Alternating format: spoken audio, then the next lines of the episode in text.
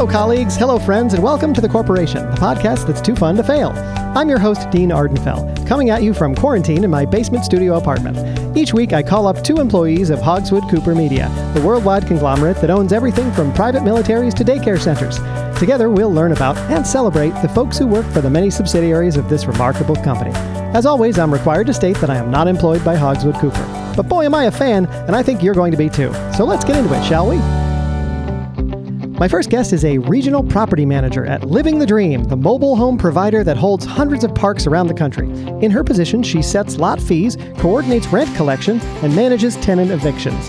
In her spare time, she enjoys making pillows with inspirational messages on them. Please welcome Darby Yamswood. Hello, Darby. Hi there. Oh, I just love hearing myself described. I am truly living my dream. Well, it's nice to hear that you're living a dream uh, and that that dream is yours. Um, you get people, speaking of dreams, you get people into mobile homes who may not be able to afford regular houses. Is that is that right? Dean, every house is a regular house, okay? And we don't even really Oh, say mobile homes anymore. We say tiny homes with wheels that are Oh, I almost always parked in a lot.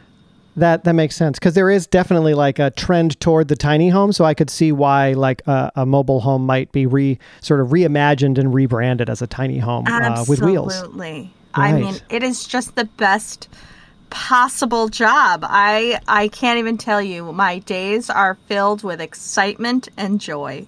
Well, that's great. Um, and you know, it's interesting to hear you describe your position that way because I know you are responsible for some sort of uh, some of the more unseemly parts of uh, of this industry. You know, I mean, you're catering to people who may not be able to afford more traditional homes, and so you've got these chattel loans with high interest rates, and people get uh, into those loans, um, and uh, and then potentially have problems with them. Uh, but that's you know that's that's uh, that's the fine print they've got to read, right? Absolutely, Dean. I see myself as sort of a lo- a tough love authoritarian mom or uh, Oh, that nice. teacher that you hate but actually made you better. Uh, I I make sure people stick to their agreements and do what we need them to do, which is Right. pay up. I mean, we don't need the money, but we're teaching them a valuable lesson. Absolutely. I mean, you, you know, you you uh, you have shareholders to you know to accommodate, right? you would not believe the big names that are interested in quietly uh, having a stake in tiny homes. I mean, so Steven Spielberg, uh, Wow. he bought several of our lots uh, when he made that 80s arcade movie. Uh, yeah, I have. There's many people I'm trying to please. So there, so there is like a, a certain degree of uh, of stardom in this industry. Oh, yeah. Are you saying I'm a star? I think. Well, yes. I mean, if the shoe fits, I suppose, right? Yeah. Oh, wow. the glass slipper does indeed fit. It is glamorous. It is even glamorous when I am trying to evict not only human beings but raccoons or other Sure. uh, opossum who may have taken up residence in our incredible units. Right, right. Uh, I'm. sup- I suppose there's uh, a certain degree of glamour in all of that. What I think is so interesting about this is that you, um, you know, your company can really just raise the lot rent at, at whim whenever uh, they want. Um, Oh, yeah. and and uh, and and that's got to be good for for profits because you know they're kind of uh, it- it's a it's a scenario where um, they may have bought the mobile home but they are renting the spa- the, the land underneath it and it's difficult and uh, and and expensive to move the mobile home so they're kind of for lack of a better word stuck there right Oh, yes. I mean, the way that we determine our rent prices is uh, it's a lot like picking a lottery number. Uh, you want to choose some numbers that sound great, and uh, ideally, it would be right on the edge of someone's comfort level where they're feeling aspirational, like they could pay for it, but you know Right. they ultimately can't. Um, But you're, you're going to give them that shot, you know? You're going to help them take that leap. Uh, I know it almost never works out for them, but it does really work out for us. Interesting. And you, I mean, you've got like, uh, what happens when someone, uh, you know, you're in a situation where someone is uh, complaining that they, uh, they, they don't have the money for medication, uh, let alone this uh, exorbitant rent that you've jacked up the lot fees uh, on. Like, what do you what do you do uh, in a scenario like that where it's your job to essentially get them to to pay up or, or ship out? Sure.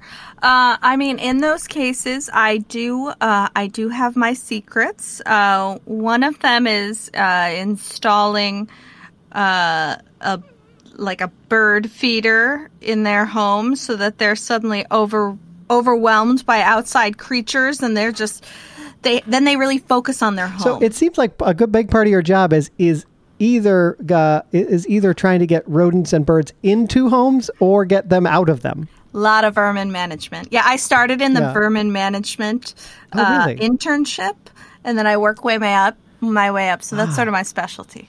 So so Living the Dream Mobile Parks uh, has a, a vermin management uh, sort of Internship. internship program. Yes, unpaid, Interesting. but there's a lot Hmm. of opportunity there.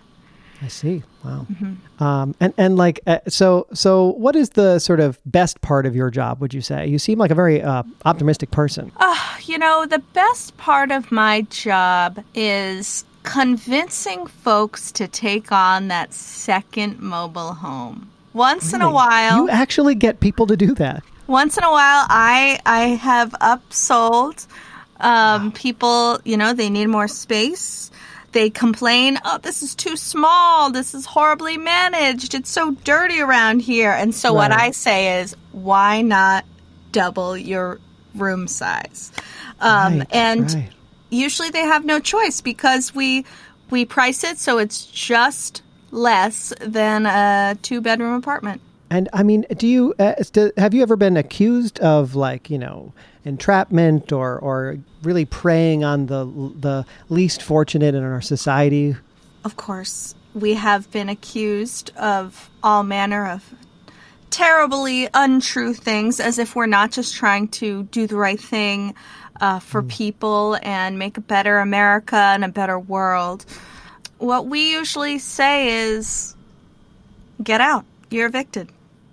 Yeah, and I know that uh, that's part of your job is to ensure the smooth exit of uh, spe- specific tenants, um, and and also it seems like you've had some uh, some experience um, uh, preventing uh, the tenants from forming sort of tenants unions and stuff. So I wonder if you could speak to that sort of like uh, that part of your job, sort of tenant relations as it re- as it pertains to preventing them from organizing and evicting uh, people who don't pay. Well, Dean, that is, if I may say, that that's one of the fun parts.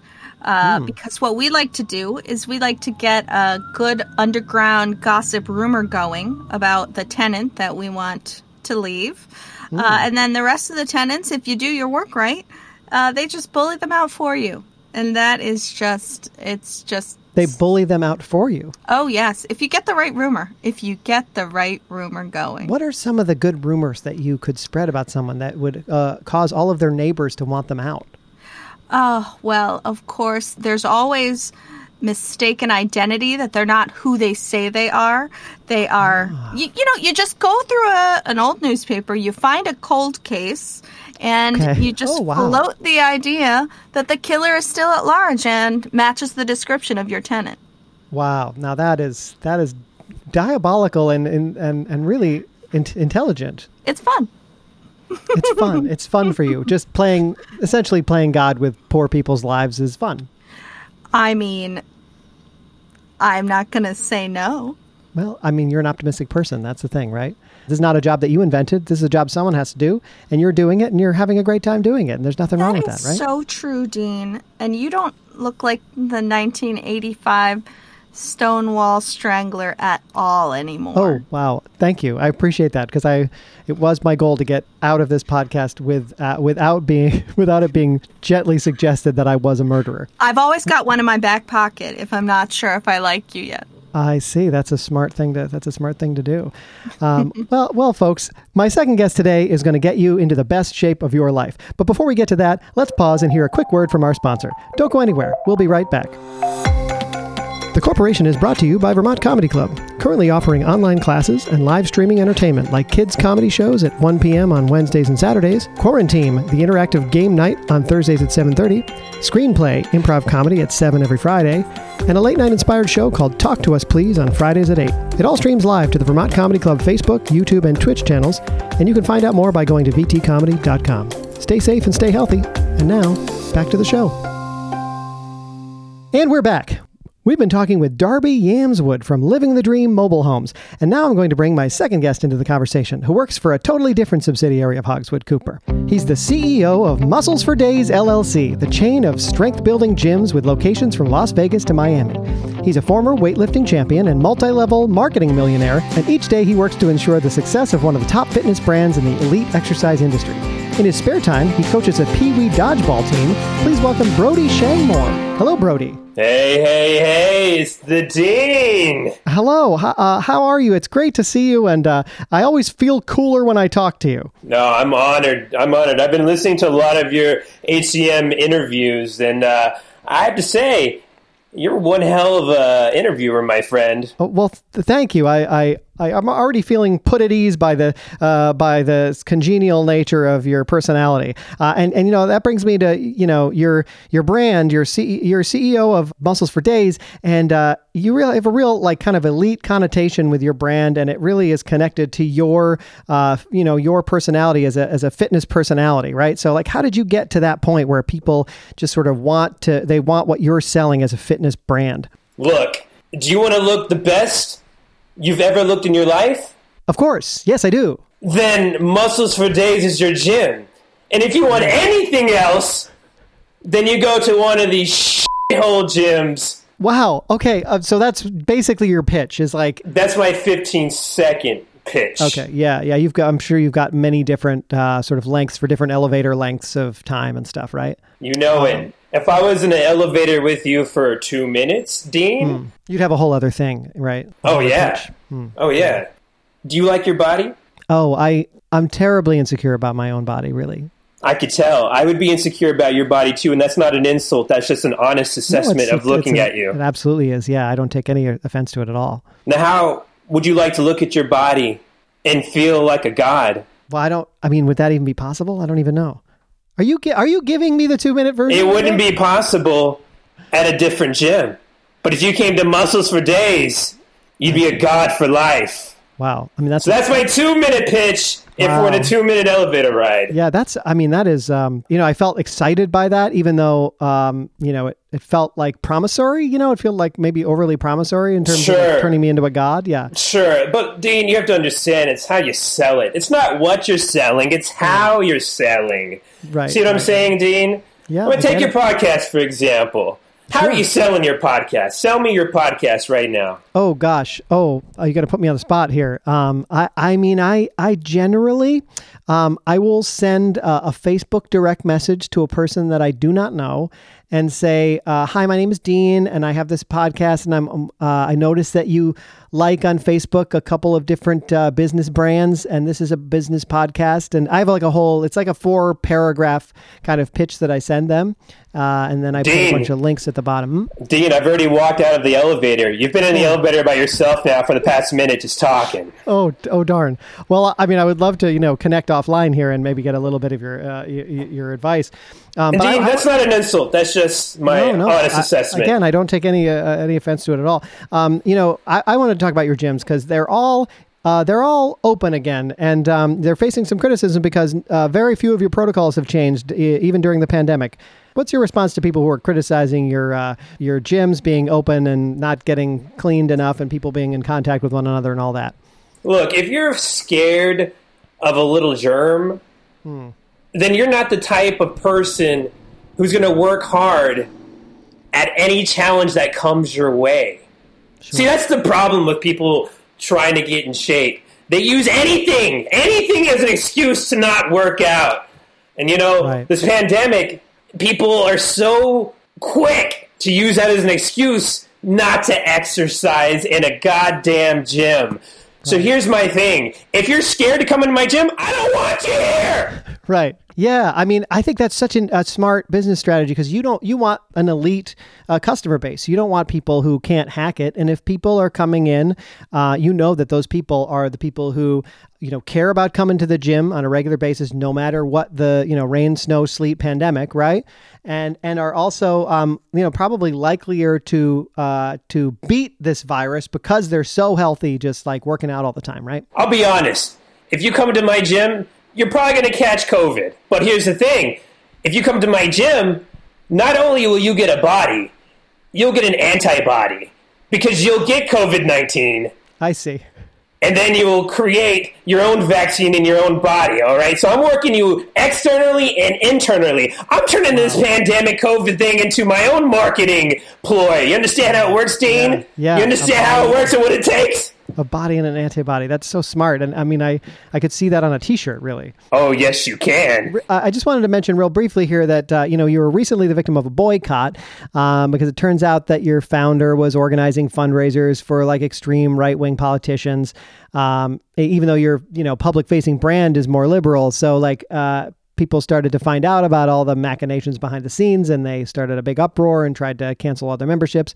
Uh, what was that like for you and how did you weather that sort of, uh, you know, that sort of attack? I welcomed it. I welcomed it. Okay.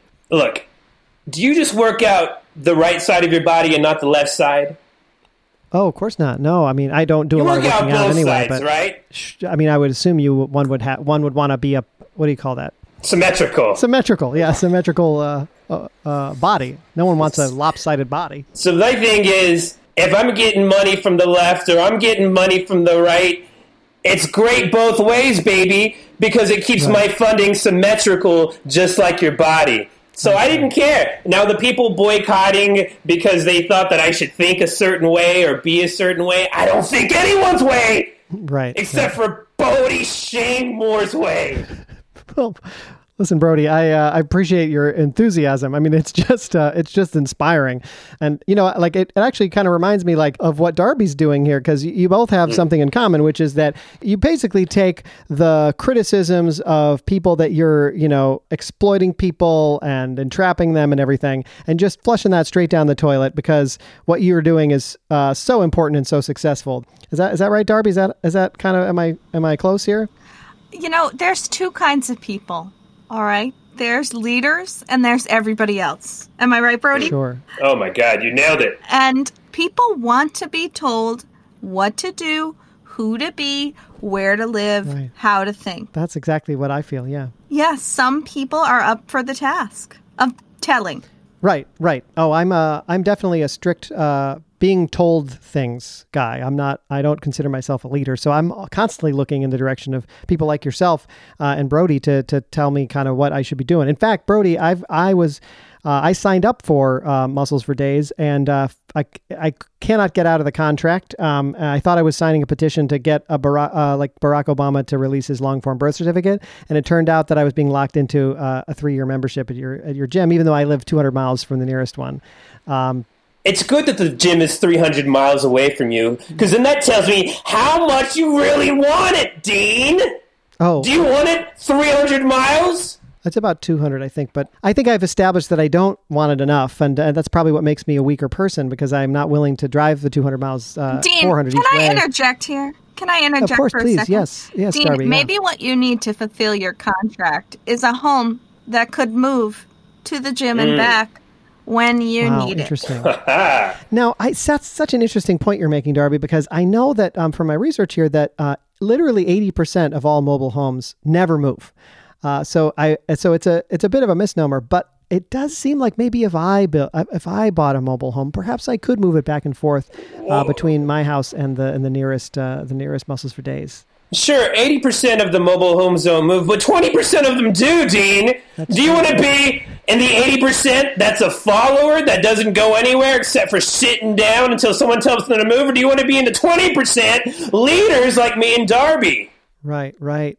Uh, so I mean, I'm just living in you know in this in this rented basement apartment right now. So I'm uh, you know uh, perhaps one day uh, I could aspire to maybe one of those chattel loans. I could get one of those high interest loans that uh, Darby is offering to get myself I a mobile home and bring it to, to, a set gym. you up with one, but I have to say, I am in the presence of greatness. It sounds like Brody's contracts are absolutely ironclad and tied to political events that will never transpire. Darby, how how are Brody's contracts t- tied to political events? Well, it sounds like you thought that you were signing something about Obama's long form birth certificate. Oh, and so right, I yeah. can only assume that your contract said you could leave the gym when it was his real nationality was proved. And of course, Ah.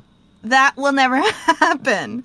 I so, don't know. I, I honestly don't know if that's what it said or not because I don't. The person made me sign it and then they took it away, and I and then I never saw it again. But I keep getting the bills. I want to talk briefly about uh, each of your hobbies before we get going here. Um, uh, uh, Darby, you have this hobby of making pillows and then stitching uh, little uh, inspirational uh, sayings on them. Uh, how'd you get into that? And what's what types of uh, sayings do you like to put on these pillows of yours?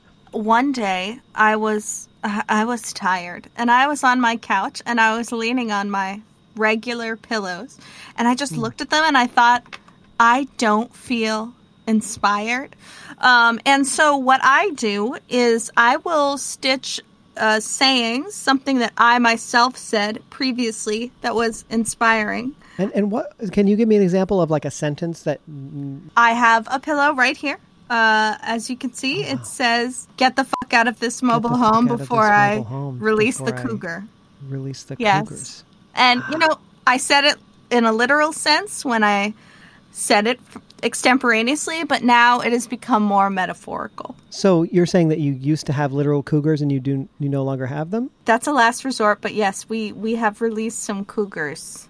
Interesting. So I, love find that and peaceful and mo- motivational. yeah. So whenever you like, if let's say you know a tenant calls you and starts complaining that the water's broken and that their rent has gone up and they can't afford it and all of that, then you just kind of sort of put your fingers in your ears and you like take a breath and look at that pillow and uh, That's right. imagine the days when you could sic a cougar on them. Ugh, I know those days are over, unfortunately, because cougars are endangered and they're hard to come by. Well, I'm sure you'll find. You know, it's I, I've heard that it only costs about two hundred dollars to get a tiger cub. So Well, that's good news. Everybody's rent just went up by two hundred dollars.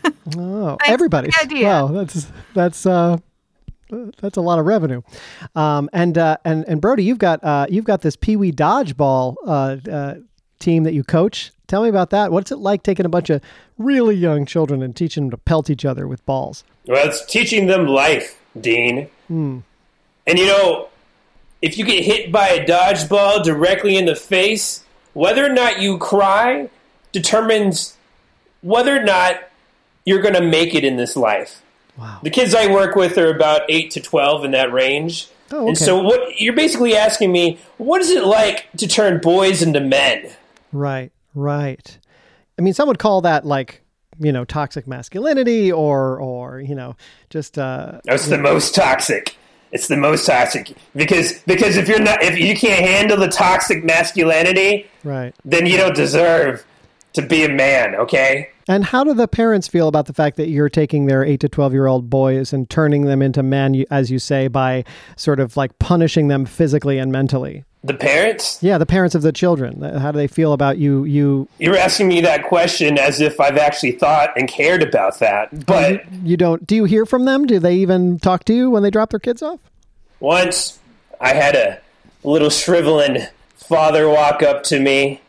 He was about five eight. My system was about 135 pounds. A real weakling. Sure. And he came up to me and he said, Brody, uh, I feel like you're being a little rough with my boy. Uh, apparently he cried and you called him less of a man. And I said, I didn't say less of a man. I said sissy. And then he said, Well, I was trying not to say that word because it's so crass and offensive. And I said, Is there a point to this conversation? And I grabbed a dodgeball and I said, No way. Choose your words rightly. Wow. Wow. And uh, what did he do? he started to cry. And I said, That's right. You leave. But if you don't want your 12 year old boy to end up like you, then you let him come to my practice. And then And I guess word got around, and no parent ever ever uh, questioned me after after that. So. What, what, when he was walking away from you uh, in tears, sobbing, what did you do with the dodgeball you had in your hand? I threw it at the back of his head. Okay, that's what I figured. Yeah, uh, I mean, you you're just a constant wellspring of uh, uh, just an education in how to be a man, right? There's this whole thing now with men trying to be more sensitive and more thoughtful of their actions, Hmm. and this whole I, it's weakening men, and I don't like it, Dean. Is there some reason for Don't? 'Cause like it. I can't help but notice that your eyes are kind of watering a little bit. Are you? Is there something that you're holding back that you want to tell me? Because it seems like you're getting like sort of upset, like really upset every time we talk about the idea of men sharing their feelings. you know, I guess I had a flashback for a second, and I and I thought about my own dad for a little bit, and uh, I guess he's the reason why I'm I am the way I am, and every now and then I question, am I just furthering a pattern of self destruction? And but then I think those are weak little boy thoughts. I gotta be a man. So you're right, Dean. When you talk about feelings, I don't like it because it makes me feel weak. I, I can absolutely understand that. I can totally relate to that. And Well, that's I mean, what I try to instill in these little peewees. Well, that's so inspiring, and it you know it just makes me wish that when I was a peewee that I had uh, I had somebody like yourself teaching me how to whip dodgeballs at my uh, at my fellow classmates. Well, I could still whip some. man. I could still whip some dodgeballs at you, Dean, if you want. You just let I me know. We'll talk about it. I mean, once I get my loan, my chattel loan through uh, Darby here, and get my new Mm-hmm. my new double wide, uh, I'm assuming you're going to give me a great deal on that. Yes, whatever I said before, add two hundred dollars to it. Okay, great, great. Um, well, I think that's about all the time we have for today on the corporation. I want to thank my guests for speaking with me and our listeners for tuning in. Don't forget to subscribe, rate, and review, and email me at deanardenfell at hotmail.com. And remember, Dean Ardenfell is not and has never been an employee of Hogswood Cooper Media or any of its subsidiaries. Cheers. Thank you both so much for coming on. Thank you. it was a pleasure, Dean. Is a presentation of Unicow Media. Dean Ardenfell was played by Nathan Hartswick, Darby Yamswood was played by Julia Pistell, and Brody Shangmore was played by Michael Bird. Subscribe to hear new episodes every Tuesday on Apple Podcasts, Spotify, and wherever else you listen to podcasts. For more great stuff, follow The Corporation Podcast on Facebook and Instagram, and check out thecorporationpod.com.